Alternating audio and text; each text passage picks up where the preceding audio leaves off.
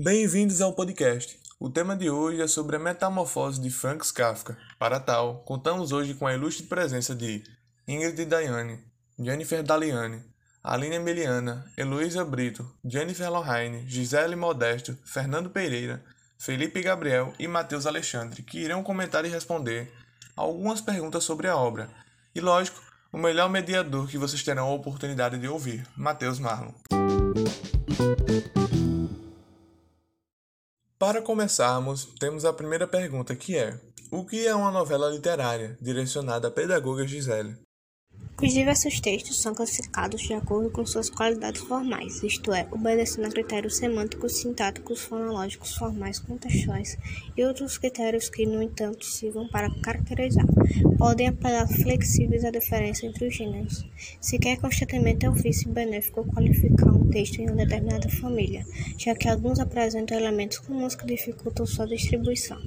Essa flexibilidade acontece sobretudo com a novela. A novela está posicionada através dos textos narrativos do gênero literário. Os três grupos, narrativo, lírico e dramático, foram definidos por Aristóteles e Platão na Grécia Antiga, o que possibilitou a sistematização dos textos de conciliação juntamente com suas peculiaridades, elemento que facilita os estudos no campo da literatura. Apesar dessa sistematização, demarcar as características literário na novela pode suceder um exercício conflitante mesmo que existam parâmetros que auxiliem seu reconhecimento. Podemos afirmar que a novela ultrapassa os limites do conto por aprender personagens mais elaborados, sendo que o mesmo acontece com o tempo e o espaço que são explorados mais diretamente na novela. Em relação ao romance, a novela apresenta menos situações ou acontecimentos. No Brasil são considerados novelas os livros O Organista, de Machado de Assis, A Morte e a Morte de Quincas Berro d'Água, de Jorge Amado, Vidas Secas, de Graciano Ramos, entre outras narrativas cujos enredos se desenvolvem em um limiar de 100 a 200 páginas. Acredita-se que as primeiras estruturações de textos sejam as famosas novelas de cavalaria, por isso elas teriam surgido na final da Idade Média e retratavam os, eh, os feitos heróicos de cavaleiros e disputas entre reinos. Contudo, o reconhecimento da novela como gênero literário só se deu no Renascimento. Um dos primeiros grandes autores na novela foi Giovanni Boccaccio, com sua grande obra O Decameron. Ele é uma compilação de histórias contadas por refugiados da peste negra e apresentava um aspecto realista. Daí surge a multiplicidade de temas que ela pode recarregar, ficando a critério do autor e suas intenções. Sobre a qualificação da novela e algumas características suas, o que nos tem a dizer o professor formado em letras, William? A desordem no momento de qualificar um texto como novela acontece porque existem pontos de colisão entre a novela, que é o conto, e o romance. Podemos comunicar que a novela é uma narrativa em prosa menor que o romance e é maior que o conto. É certo dizer que também se trata de uma, um situado em colocação intermediária entre o romance e o conto. E as principais características do gênero literário é a polaridade dramática, que ao contrário, que é ao contrário do que acontece com o conto. A novela desenvolve vários enredos ao longo da narrativa que podem estabelecer conexões entre si. E o outro é a sucessividade, que é o enredo é desenvolvido de maneira sequencial, embora essa sequência possa ser alterada ao longo da narrativa. Gostaríamos de saber a opinião da letróloga Ingrid a respeito do assunto. Teria algo a dizer? E dando continuidade ao que o meu amigo William havia começado a discutir sobre as características dos gêneros literários, irei situar três pontos que são importantíssimos para uma construção de um texto narrativo, que o que está em pauta agora é a novela. E o primeiro ponto é que na novela o tempo é cronológico, ou seja, é determinado pelo calendário e pelo relógio. Por exemplo, no trecho em que foi retirado da novela A Metamorfose, numa manhã, ao despertar dos sonhos inquietantes, Gregório Sansa deu por si na cama transformado num gigantesco inseto. Nos traz a marca do tempo em que Gregório acorda e se vê transformado em um inseto, que foi justamente pela manhã. Ou seja, o tempo na novela é importante, porque nos traz essa noção, aumenta a compreensão do momento em que aquilo aconteceu, porque o, o autor ele nos traz essa informação em que tempo isso aconteceu. O espaço é um outro elemento muito importante na construção da história da novela, porque além de criar um plano de fundo, é a partir dele em que as situações do enredo vão surgindo, e a maior influência da mudança de espaços são as ações dos personagens dentro da narrativa. Pegando outro trecho que diz: À medida que tudo isto lhe passava pela mente a toda velocidade, sem ser capaz de resolver deixar a cama, o despertador acabava de indicar um quarto para as sete. Ouviram-se pancadas cautelosas na porta que ficava por detrás da cabeceira da cama. Aí é possível identificar que o espaço da vez é o quarto do personagem, em que ele está deitado em sua cama, ouvindo o despertador e as batidas na porta. Quando ele resolvesse levantar da cama, abrir a porta e seguir mais adiante, o seu cenário, aquele espaço em que ele estava, vai mudar, vai ser diferente, vai se transformar. Porque se ele resolvesse levantar, passar pela porta e pela cozinha, por exemplo, tomar seu café da manhã, já que é, o autor nos traz a informação de que era de manhã, o cenário ali iria mudar consequentemente da ação dele, da ação que ele fez, aquele espaço que ele estava na sua cama, ouvindo as batidas da porta, é, iria mudar. O, o cenário já seria outro, ele já estaria saindo do quarto. E isso é importante para a compreensão do texto, para o andamento do texto, para o andamento da narrativa.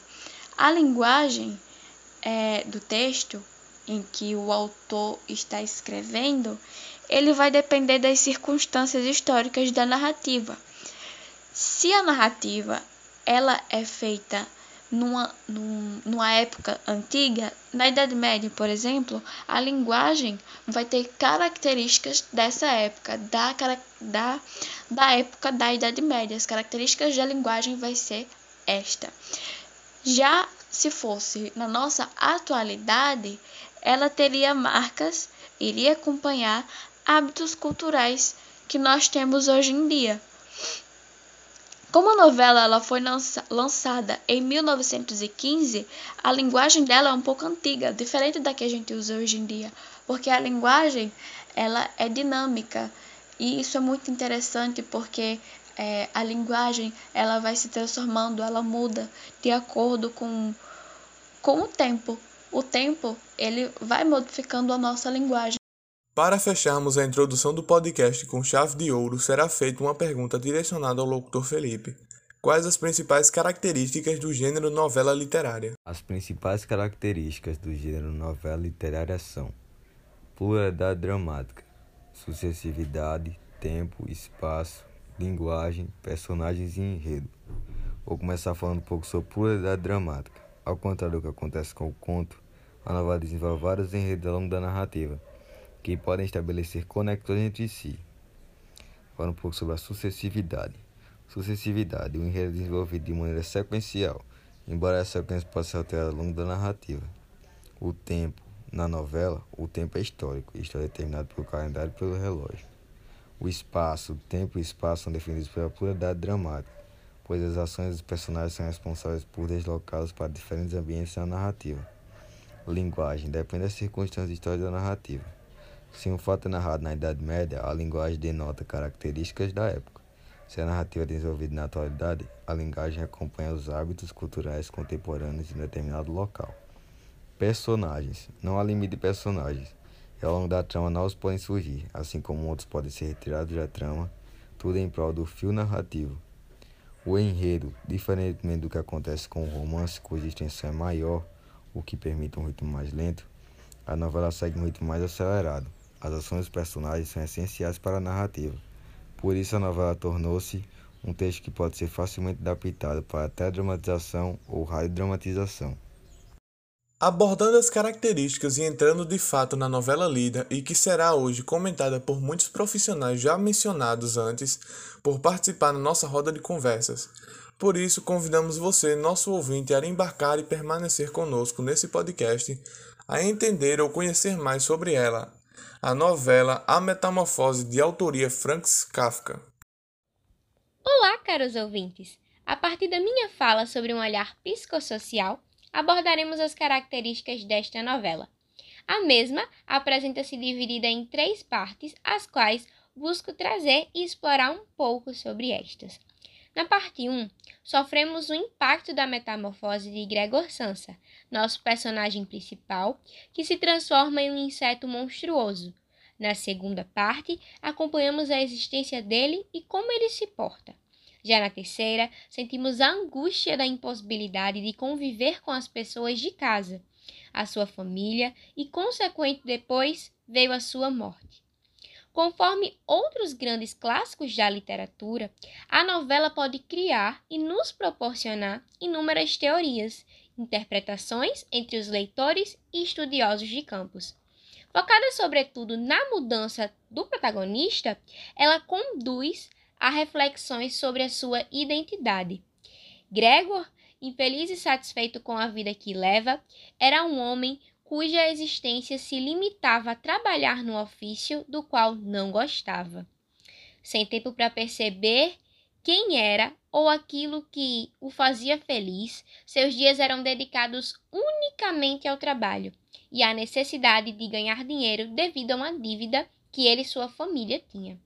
Assim, a leitura desta não nos limita a pensar de uma só forma e abre um leque de possibilidades diferentes a interpretações, onde algumas têm mais repercussão e destaque mediante as críticas sociais ou a retomada de vida pessoal, como esta que achei importante citar e trazer aqui, que nos leva a aspectos emocionais. Adentrando nisso, Gregor era quem se doava e sempre se mantinha muito ocupado em prol do trabalho e família, como dito anteriormente. Não aproveitava bastante e vivia dentro das suas limitações, deixando viver, deixando sentir. O melhor da vida em geral ele deixava de lado. Quando acorda e não consegue sair da cama, se ver prisioneiro das suas próprias atitudes e querer se ver como escravo de si e de tudo que fez, focando apenas nas responsabilidades.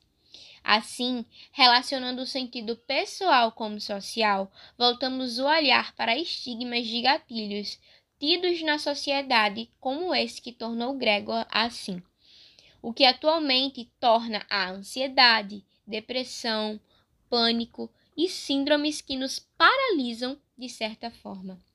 Além disso, a novela vai nos proporcionar uma reflexão sobre autoanálise, se autoanalisar. Alerta para a percepção de uma vida que está sendo levada muitas vezes no modo automático, o que torna e reforça a extrema necessidade de falar sobre essas pautas que ela traz, a nossa autora, e aborda de maneira muito interessante.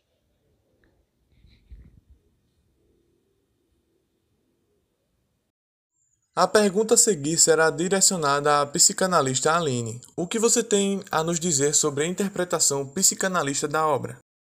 Agora, iremos entender mais um pouco sobre a interpretação psicanalista da obra. A metamorfose não possui uma explicação aparente para o que ocorre com Gregory. É algo que simplesmente acontece.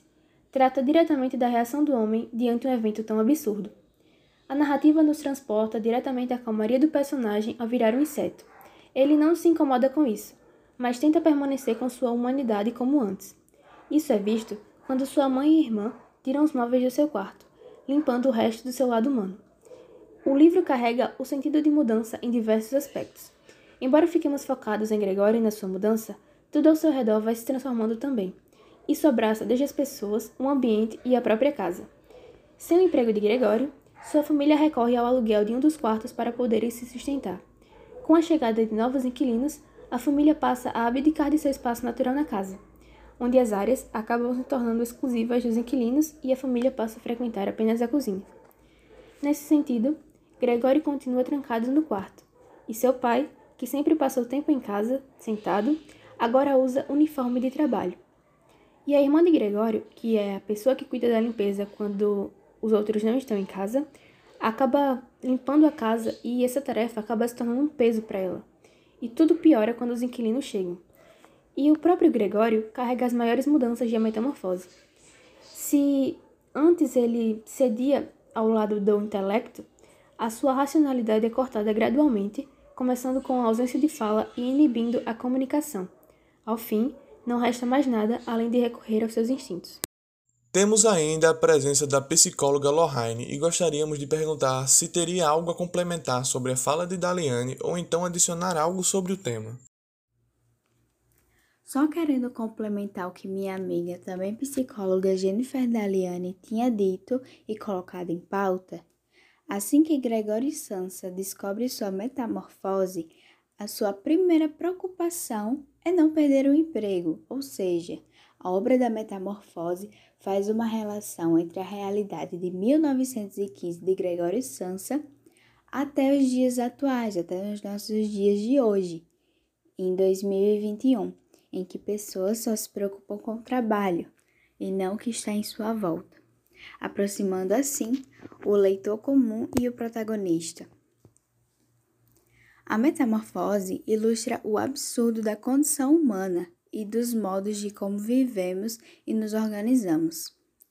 Apesar da alienação crescente e da desumanização que encontra entre os familiares, percebemos em algumas passagens da obra que ele não está desesperado por o seu inseto gigante, pela sua metamorfose, mas pelo contrário, a sua nova condição para se trazer alguma liberdade, longe deixando então é, o Gregório Sansa longe das obrigações sociais que antes o restringiam, como sustentar a família, e que assim que Gregório passa para passa para sua metamorfose, em estágio de metamorfose, ele antes da metamorfose, ele era tratado como ele, como uma pessoa que sustentava a família.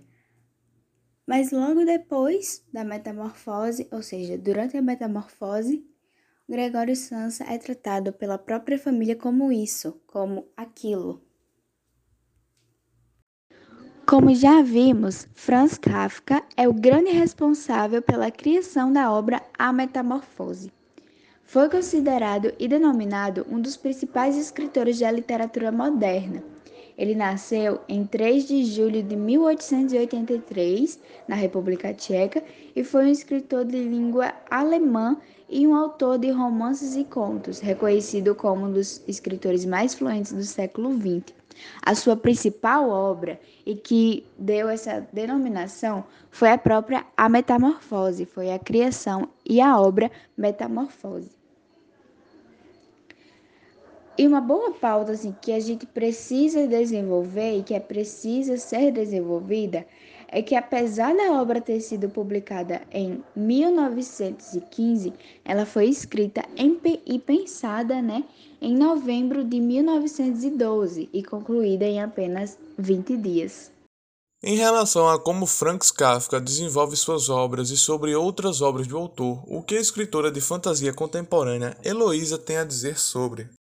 Bom, nosso querido conhecido Franz deixou seu legado mundialmente pelo seu quase impecável e dito por muitos do seu estilo perfeccionista nas abordagens de temas em padrões de alienações e brutalidades físicas e psicológicas. O que falar desse homem, né? Diante dos fatos mencionados, como vocês viram em análise com nossas psicólogas Jennifer Daliane e Jennifer Lohane, agora há pouco, no seu livro mais famoso, A Metamorfose, eu, como escritora de fantasias contemporâneas, percebo e, como vocês podem perceber, já é preciso ser dito em imediato que o gênero em maior evidência nesse livro é a fantasia. Em suas obras eram presentes conflitos familiares, ou seja, entre pais e filhos. Os seus personagens tinham missões aterrorizantes, como labirintos burocráticos e transformações místicas. Destarte, em português, o autor ficou conhecido pelo termo kafkiano, o qual remete ao complicado, labiríntico e surreal, como as situações que estão em suas obras. Infelizmente, nosso belo escritor não viveu por muito tempo. Por me ter falhas na memória, não me recordo se já citado o seu tempo de vida anteriormente, né? Que nasceu em 1883, morreu em 1924, vítima de tuberculose e desnutrição. Morreu aos 40 anos e sepultado em sua cidade natal, Praga, na Tchequia. Com isso, Kafka não publicou muitos livros, como também não terminou nenhum de seus maiores romances e queimou cerca de 90% da sua obra literária. Grande parte feita durante o período em que viveu em Berlim. Para os que não sabem, apesar dele ter amado Praga, o escritor sofria com o conflito entre a cidade, o judaísmo e a sua identidade em parte alemã. Morar em Berlim, então, era um sonho antigo, uma empreitada interrompida em 1914, pouco antes do início da Primeira Guerra Mundial. Bom, as obras que foram publicadas, com exceção de algumas cartas escritas em tcheco, foram escritas em alemão, e o pouco que foi publicado em sua vida não chamou muita atenção do público.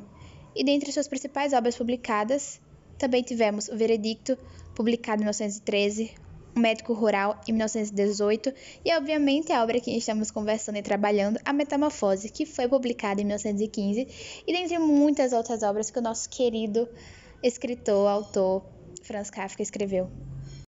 Em específico sobre o livro A Metamorfose, gostaríamos de saber um pouco mais sobre como ele foi feito, quando, em quanto tempo e no que se tornou a obra.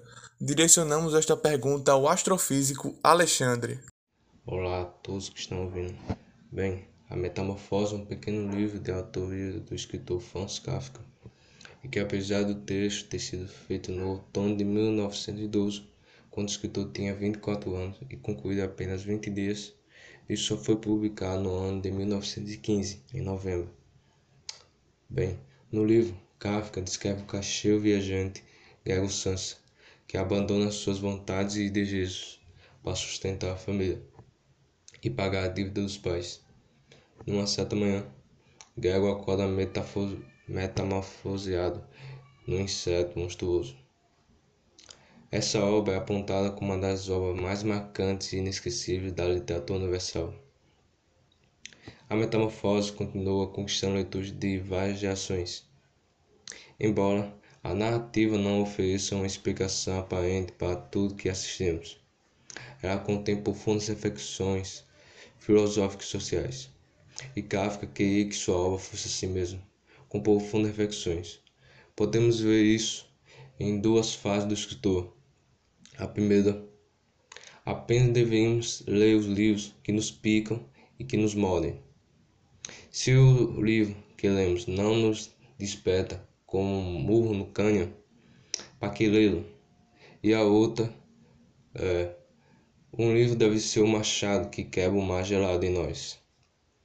E além de ser bastante analisada e de diversas formas, como análises estilísticas de natureza teológica, sociológicas, históricas e filosóficas e entre outras.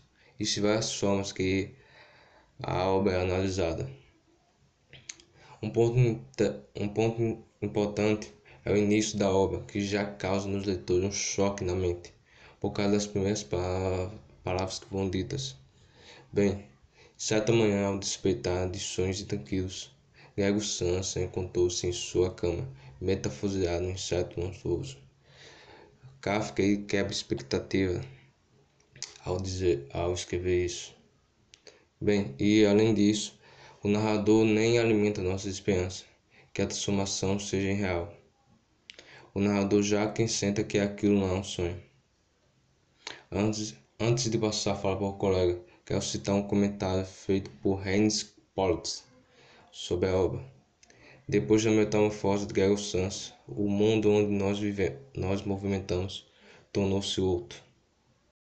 E agora a última pergunta que será direcionada para o ator Fernando. Em relação às novelas brasileiras, como estão situadas no geral?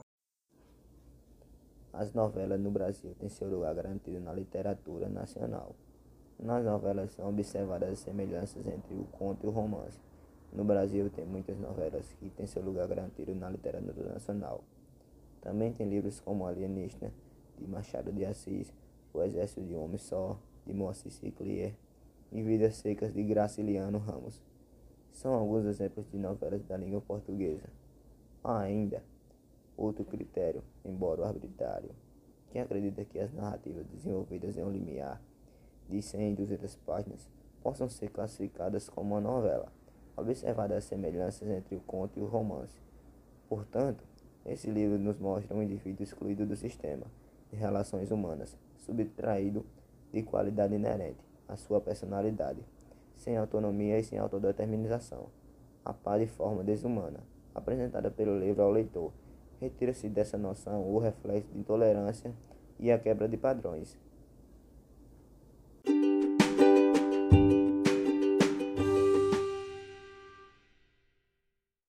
Portanto, nós alunos de eletrônica do primeiro ano vespertino do IFRN gostaríamos de agradecer a todos que ficaram até o final do nosso podcast e esperamos que vocês tenham aprendido mais sobre a obra A Metamorfose e um pouco mais sobre o seu grande e conhecido autor Franz Kafka.